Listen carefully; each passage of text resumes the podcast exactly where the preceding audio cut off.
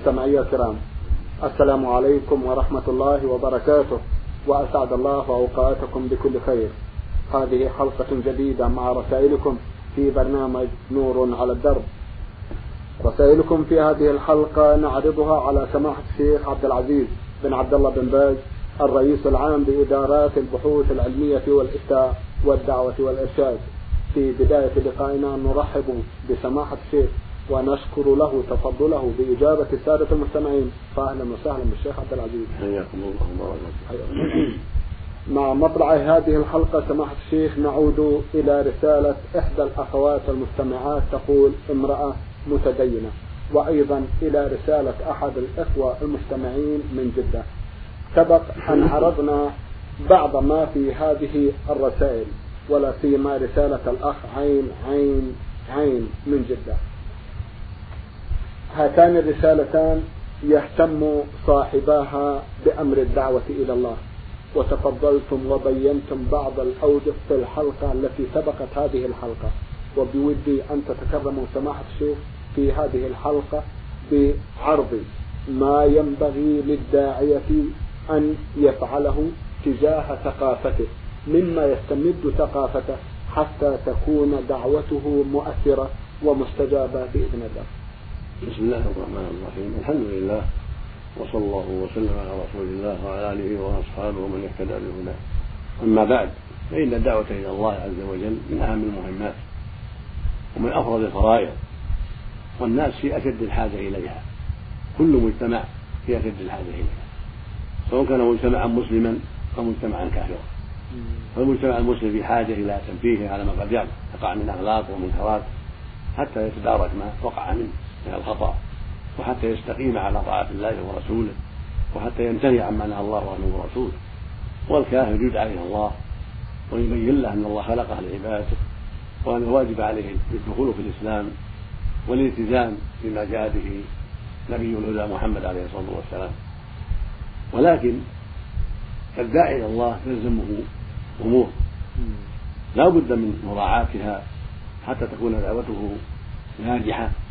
وحتى تكون لها العاقبة الحميدة. أعظمها وأهمها العلم. فلا بد يكون عنده علم. والعلم إنما يؤخذ من كتاب الله العظيم وسنة رسوله الأمين عليه الصلاة والسلام.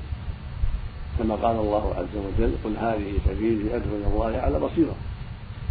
قال أهل العلم معناه على علم. لأن العالم بالنسبة إلى المعلومات كالبصير بالنسبة إلى المرئيات فهو يعلم كيف يأمر كيف ينهى كيف يدعو إلى الله. كما أن الرائي المؤصل يرى ما أمامه حتى يتجنب ما يضره من حفر وأشواك ونحو ذلك. فالحاصل أن الداعي إلى الله يلزمه أن يعتني بالعلم وأن تكون ثقافته ثقافة إسلامية مستخرجة ومستنبطة من كتاب الله ومن سنة رسوله عليه الصلاة والسلام. ويستعين بكتب أهل العلم المعروفين بالاستقامة والعلم والفضل وحسن العقيدة حتى يكون على بصيرة فيما يدعو إليه وعلى بصيرة فيما ينهى عنه. هذا هو الواجب على جميع الدعاة. ثم أمر آخر هو أن يتحرى في دعوته وأن لا يعجل وأن يرفق في دعوته. لا بد أن يكون يتحرى في دعوته حتى يضع الأمور في مواضعها. فإن كان المدعو ممن يفهم العلم وممن يمكن أن يستجيب من دون حاجة إلى موعظة ولا جدال وضح له الحق ودله عليه بالأدلة الشرعية وبالكلام الطيب والرفق والأسلوب الحسن. فإذا تقبل ذلك انتهى الموضوع وحصل المطلوب. فإن كان ممن لديه جفاء وإعراض وغفلة وعدم مبالاة نصحه ووعظه بالتي هي أحسن. وذكره بالله. لعله يستجيب لعله ينقاد للحق. فإن كان لا لا شبه ولا مجادلة رفق به وجادله بالتي هي أحسن حتى يزيل شبهته وحتى يوضح الحق الذي أشكل عليه وحتى لا تبقى له شبهة يتشبث بها في ترك الحق. أو في الاستمرار على الباطل. وهذا المعنى هذه المعاني كلها قد تضمنها قوله سبحانه ادعو إلى سبيل ربك بالحكمة وموعظه الحسنة وجادلهم بالتي أحسن. ومما يلزمه الإخلاص لله وأن يحذر الرياء وأن يكون في دعوته يقصد وجه الله والدار الآخرة. لا رياء الناس ولا عند الناس ولا قصد مدحهم له أو قصد عرض من الدنيا. فالمؤمن إنما يريد وجه الله والدار الآخرة. ولهذا قال سبحانه أدعو إلى الله كما في أدعو إلى الله. قال سبحانه ونحسن القول ممن دعا إلى الله وعمل صالحا. وقال إنني من المسلمين. وهناك أمر آخر وهو أيضا تحري الألفاظ المناسبة والرفق الكلام وعدم الغلظة إلا عند الضرورة إليها كما قال تعالى وجادلهم بالتي أحسن وقال ولا تجادل أهل الكتاب إلا بالتي احسن وهم كفار يهود ونصارى. ولا تجادل إلا بالتي احسن إلا الذين ظلموا منهم. فلا بد من عناية بالجدال التي أحسن عند الحاجة والرفق كما قال عليه الصلاة والسلام إن الرفق لا يكون فيه إلا زانه ولا يمنع فيه إلا شانه وقال صلى الله عليه وسلم من يعرض الرفق يحرم الخير كله فعلى المؤمن في دعوته الرفق والأسلوب الحسن حتى يستجاب له وحتى لا يقابل بالرد أو بالأسلوب الذي لا يناسب. يدعي إلى الله عز وجل. فان بعض الناس عند الشدة قد يقابل بالسب والشتم والكلام الردي الذي يزيد الطين بلة ولكن متى كان الداعي إلى الله رفيقا حكيما ذا أسلوب صالح فإنه لن لن يعدم إن شاء الله قبول دعوته أو على الأقل المقابلة الحسنة والكلام الطيب من المدعو الذي يرجى من ورائه ان يتأثر بالدعوة. والله المستعان. نعم. بارك الله فيكم. هل من كتب معينة ينصح بها سماحة الشيخ عبد العزيز كل من يود أن يعمل في مجال الدعوة إلى الله؟ نعم نعم. أعظم كتاب وأشرف كتاب كتاب الله. فأنصح كل داعي إلى الله وكل آمر بالمعروف ونهي عن المنكر وكل معلم ومدرس ومرشد أنصحه بالعناية بالقرآن. وأن يعتني بقراءته وتدبر معانيه والإكثار من ذلك فهو أصل كل خير. وهو المعلم والهادي إلى الخير كما قال عز وجل إن هذا القرآن يهدي للتي هي وهو يهدي بهداية الله إلى الطريق الأقوم وإلى سبيل الرشاد. فأنفع كتاب وأصلح كتاب واشرف كتاب وأعلى كتاب كتاب الله. فالواجب على الدعاة وعلى الأمر بالمعروف والمنكر والمعلمين أن يعنوا بهذا الكتاب العظيم. وأن يجتهدوا في تدبيره الاكثار من تلاوته وتدبر وتدبر معانيه فإنهم بذلك يستفيدون الفائدة العظيمة ويتأهلون بذلك للدعوة والتعليم بتوفيق الله عز وجل. ثم أنصح بالسنة. يعتني بالسنة وما جاء في الباب من الأحاديث يراجع كتب الحديث وما ألفه الناس في ذلك حتى يستفيد من صحيح البخاري من صحيح مسلم من كتاب الإيمان من كتاب العلم من رياض الصالحين وما جمع في ذلك في كتاب بلوغ المرام عمدة الحديث جامع علم وفضله جامع كذلك كتاب ابن عبد بن عبد البر. جامع علم وفضله وجامع علوم الحكم بن رجب هذه الكتب واشباهها تفيد فائده عظيمه وهكذا ما ذكره ابن القيم في زاد المعاد وفي إعلان الموقعين وفي طريق الهجرتين وفي طرق الطرق الحكمية ذكر في هذه الكتب شيئا كثيرا حول الدعوة حول الامر بالمعروف والنهي فينبغي للمؤمن أن يستفيد منها لانها كتب عظيمة من أئمة وعلماء لهم وقتهم معلق على السبيل مع حسن العقيدة ومع التجارب الكثيره وهكذا ما كتبه ابو العباس ابن تيمية في السياسة الشرعية وفي كتاب الحسبة وفي الفتاوى وفي منهاج السنة فهو من أئمة العظام الذين جربوا هذا الأمر وغلوا به وابتلوا به كثيرا وصابروا فيه كثيرا وجدوا في الدعوة وصبروا على أذاها وابتلوا بخصوم كثيرين أعانهم الله على كفح دماحهم وعلى بيان الحق لهم وعلى إزاحة ما عندهم من الشبه فأنا أنصح كل داعية وكل معلم وكل مرشد وكل آمن معه وأن يعتني بهذه الكتب المفيدة بعد العناية بكتاب الله وسنة الرسول عليه الصلاة والسلام. وكذلك السياسة الشرعية تقنع فيها أيضا خير كثير من شيخ الإسلام ابن تيمية رحمه الله. كذلك كتب مؤلف في هذا الباب من المذاهب الأخرى المذاهب المالكية المذاهب المالكية والحنبلية والشافعية والحنفية وما جمع أيضا في مذهب الحنابلة من غير ابن القيم وشيخ الإسلام.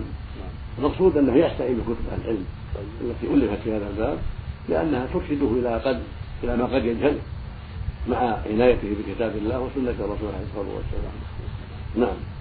إذا طريق الدعوة إلى الله طريق معين ويحتاج إلى زاد معين. نعم لا بد من هذا بارك الله لا بد من زاد. أيوة. وتزودوا فإن خير الزاد التقوى. والتعلم والتبسط من التقوى. نعم. آه، لو أذنتم لي سماحة الشيخ عن المرأة والدعوة إلى الله ماذا تقولون؟ هي كالرجل عليها واجبها. بالدعوة إلى الله وإنكار المنكر فإن التعاليم تعم الجميع والقرآن يعم الجميع والسنة تعم الجميع. وكلامها يعم الجميع. فعليها أن تدعو إلى الله وأن تأمر بالمعروف وأن تنهى عن المنكر بالآداب الشرعية التي تطلب من الرجل. وعليها مع ذلك ألا يحملها ما تقوم به من دعوة وإنساد وإنكار المنكر على جزع أو قلة صبر لافتقار بعض الناس لها أو سبهم لها أو سخريتهم بها أو نحو ذلك. فعليها أن تتحمل وعليها أن تصبر ولو رأت من بعض الناس ما قد يكون نوعا من السخرية أو من الاستهزاء أو الاحتقار ثم عليها أمر عليها أيضا أن ترعى أمرا آخر وهو أن تكون مثالا في العفة والحجاب عن عن الرجال الأجانب وأن تبتعد عن التبرج والاختلاط المذموم بل تكون دعوتها مع العناية والبعد عن كل ما ينكر عليها. فإن دعت الرجال دعتهم محتجبة من دون خلوة. وإن دعت النساء دعتهم دعت بحكمة ومثال وأن تكون نزيهة في أخلاقها وسيرتها حتى لا يعترضوا عليها ويقولوا ما بدأت بنفسها لماذا ما بدأت بنفسها؟ وهكذا البعد عن اللباس الذي تفتن الناس به وإظهار المحاسن فيما يتعلق بدعوة أهل الرجال وتكون بعيدة عن كل أسباب الفتنة عند الرجال بعيدة عن أسباب الفتنة بل ملتزمة بالحجاب والبعد عن أسباب الفتنة من إظهار محاسن أو تكسر في صوت يطلع فيها أو غير هذا ممن مما قد ينكر عليها. فتكون عندها العناية الكاملة في الدعوة إلى الله على وجه لا يضر دينها ولا يضر سمعتها. وهكذا مع النساء. نعم. بارك الله فيكم. إذا كان المدعو أو إذا كان المدعوات متأثرين بثقافات معينة أو بمجتمعات معينة. ما هو السبيل الأمثل لدعوتهم؟ يبين لهم ما في المناهج التي تأثروا بها والطرق التي تأثروا بها والبيئات التي تأثروا بها. يبين لهم أن هذه البيئات أو هذه الطرق أو هذه الجمعيات أو هذه الآثار التي اكتسبتموها من كذا وكذا ينقصها كذا وكذا. وعليكم عرضها على عليكم أن تعرفوها على الميزان على كتاب الله وسنة الرسول عليه الصلاة والسلام فما ما حصلتم من كذا أو تعلمتم من كذا أو تخلقتم به بسبب البيئة أو بسبب الاختلاط بآل فلان أو آل فلان عليكم أن تعرفوا ذلك على على كتاب الله. وسنة الرسول صلى الله عليه وسلم مثل ما يعرض العلماء مسائل الفقه على الأدلة. فمن وافق الشرع وجب أن يبقى وما خالف الشرع وجب أن يطرح ولو كان من خلق الآباء والجيران والأسلاف والمشايخ وغير ذلك. المهم أن يبقى الخلق الصالح الذي دل عليه كتاب الله وسنة الرسول عليه الصلاة والسلام وألا يتعصب بسيرة أبيه أو جده أو بيئته أو بيئة بلده أو ما أشبه ذلك. بل يكون عنده الحكم الذي لا الحكم الذي لا يجوز أن يخالف هو ما دل عليه كتاب الله وسنة الرسول عليه الصلاة والسلام. أو إجماع الأمة. نعم. بارك الله فيكم. أعود مرة أخرى إلى المرأة والدعوة إلى الله شيخ عبد العزيز. هل من سبيل سيتحقق مستقبلا أو هو قيد الدراسة لتهيئة الفرصة أمام المرأة الداعية إلى الله؟ لا أعلم مانعا من ذلك. متى وجدت المرأة الصالحة لهذا. فينبغي أن تعان وأن توظف وأن يطلب منها أن تقوم بإرشاد بنات جنسها. لأن النساء في حاجة إلى مرشدات من جنسهن. فإن وجود المرأة بين النساء قد يكون أنفع في تبليغ الدعوة تبليغ الحق من الرجل قد تستحي المرأة من الرجل قد لا تسأله عن مهماتها قد يمنع مانع من سماعها لكلامه لكن مع المرأة التي هي من جنسها تخالطها وتعرف ما عندها قد تأثر بهذا أكثر. وقد تعاقدنا مع جماعة كثيرة من النساء. العمل في الدعوة. نعم. نعم. إذا الباب مفتوح أمام المرأة نعم. الصالحة نعم. ذات العقيدة السليمة وذات العلم وذات الحكمة. الباب مفتوح أمامها في الداخل والخارج. نعم. في الداخل والخارج. نعم. بارك الله فيكم.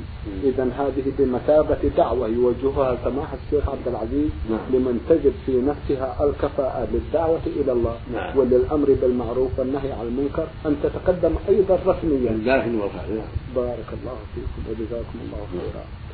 إذا آه، الإحساس تجاه الأمر بالمعروف والنهي عن المنكر هذا ينبئ عن أشياء وأشياء. لعل لسماحة الشيخ منكر نحو هذا. لا شك أن أهل الخير وأن أصحاب الغيرة لدين الله يتأثرون كثيرا من ما وجد في المجتمعات اليوم من كثرة الشرور والمذاهب الهدامة والأفكار المنحرفة في غالب الدنيا. فلهذا يحرصون على وجود من يدعو إلى الله ومن ينكر المنكر من أهل العلم والبصيرة وغيره لله سبحانه وتعالى حتى لا تكثر الشرور وحتى لا يتفاقم الأمر وحتى لا يحصل للمسلمين ضرر أكثر. وهناك بحمد الله يقظة في هذا العصر وفي آخر العصر الماضي في آخر القرن الرابع عشر وفي هذا القرن هناك ولله الحمد ولله الحمد يقظة وعنايه من كثير من الشباب وغير الشباب.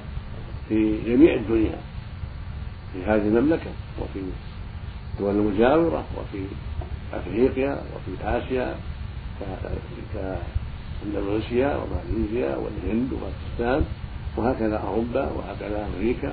هنا بحمد الله حركة ويقظة في تبليغ دعوة الله وفي توصيل الناس بالدين والسؤال عما أشكل عليهم. هذا أمر عرفناه من مدة طويلة. في آخر القرن السابق وفي هذا القرن. وعرفه أيضا أهل العلم مشغولون بهذا الأمر فإنهم يحسون بنشاط كبير في غالب الدنيا مكاتبات ومؤلفات. كل ذلك بحمد الله يبشر بالخير. نسأل الله يوفق المسلمين لما فيه رضاه وأن يمنحهم الفقه في الدين وأن يكثر بينهم دعاة الهدى. وأن يوفقهم لقبول الحق وإيثاره على ما سواه. إنه خير مسؤول كما نسأل المسلم أن يصلح قادة المسلمين في كل مكان. وأن يصلح لهم البطانة وأن يعينهم على إيثار الحق والدعوة إليه. وعلى تحكيم شريعة الله في عباد الله. فهي والله الطريق الوحيد. وهو الطريق والطريق الأمثل لصلاح الأمة ونجاتها في الدنيا والآخرة. تحكيم الشريعة في شؤون المسلمين هو الطريق الذي تحصل به سعادتهم ونجاتهم وحل مشاكلهم والقضاء على ما بينهم من الفساد ومنع المنكر وإقامة المعروف وزجر المبطل عن باطله فنسأل الله يوفق قادة المسلمين للالتزام بها وتحكيمها والحذر لما يخالفها إنه خير مسؤول. شيخ عبد العزيز بعض الرسائل التي تصل إلى هذا البرنامج. يعبر أصحابها بعبارات تدل على التألم والاحتراق بل وربما الحسرة في بعض الأحيان. لعل لسماحة الشيخ من توجيه حول إحساس الداعية. وهذا مثل ما تقدم لأن مشاهدة صاحب الغيرة صاحب العلم للمنكرات الكثيرة قلة المنكرين لها وخشوها في غالب المجتمعات لا شك أنه يؤلم المؤمن. ولا شك أنه يجد منه عصرة في قلبه وحسرة في قلبه لكونه يعجز عن إنكار هذا المنكر والقضاء عليه فيتألم لذلك. حتى بلغنا عن بعض السلف أنه كان إذا رأى المنكر يبول دما من شدة ما يقع في قلبه. من التألم.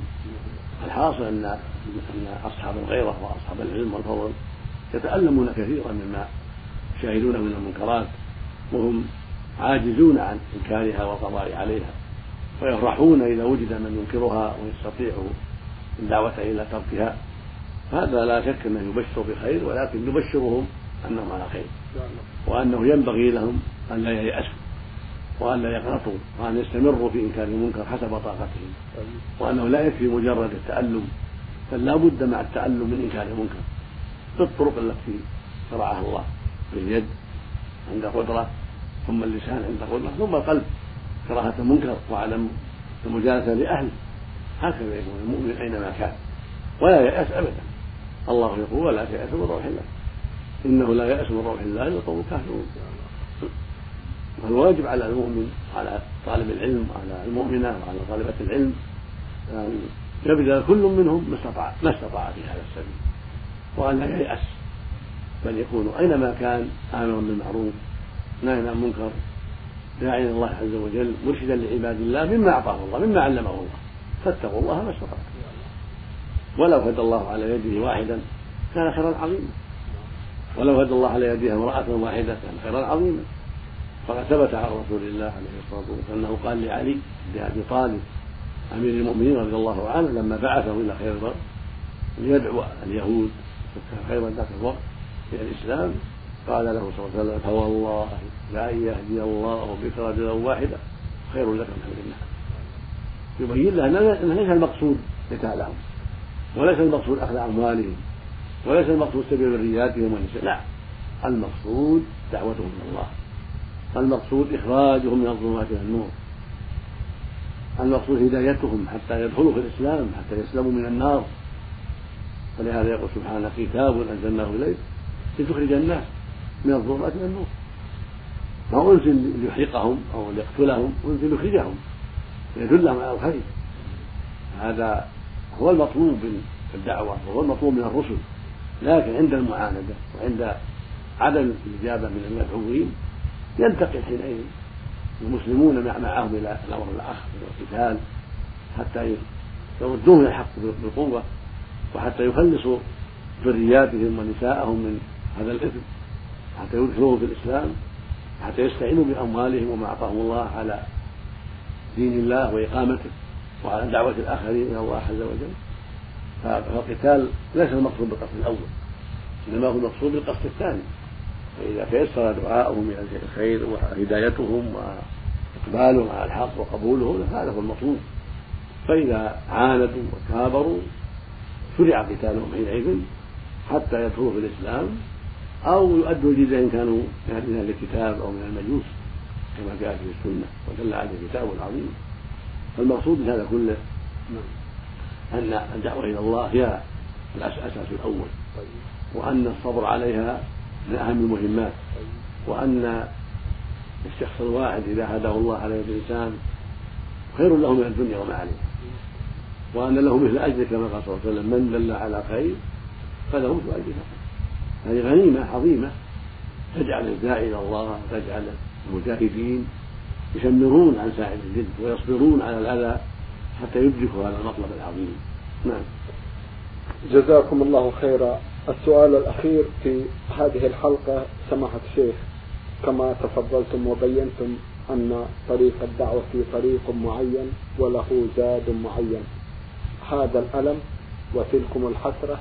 التي توقف الداعية في وسط الطريق. هل ترضونها من الداعية أم له توجيه معين؟ لا يجوز أن يقف الطريق. الواجب أن لا ييأس وأن يكون واسع البال كثير الصبر حتى يدرك إن شاء الله ما أراد أو يموت على ذلك. هكذا يجب الله يقول ولا تيأسوا من روح الله. ويقول لا تقنطوا من رحمة الله. لا تقنطوا من رحمة الله. ويقول جل وعلا قل يا عبادي من أسرفوا على أنفسهم لا تقنطوا من رحمة الله. الواجب على الداعي والآمر المعروف والمنكر ألا يقع في الطريق وألا ييأس وألا يقنط بل يكون عنده حسن الظن بالله وعنده الرجاء وعنده الصبر العظيم حتى يدرك مطلوبه أو يموت في الطريق. أما الوقوف فلا. ولهذا يقول الله عز وجل للنبي صلى الله عليه وسلم واعبد ربك حتى يأتيك اليقين. وهو رسول الله.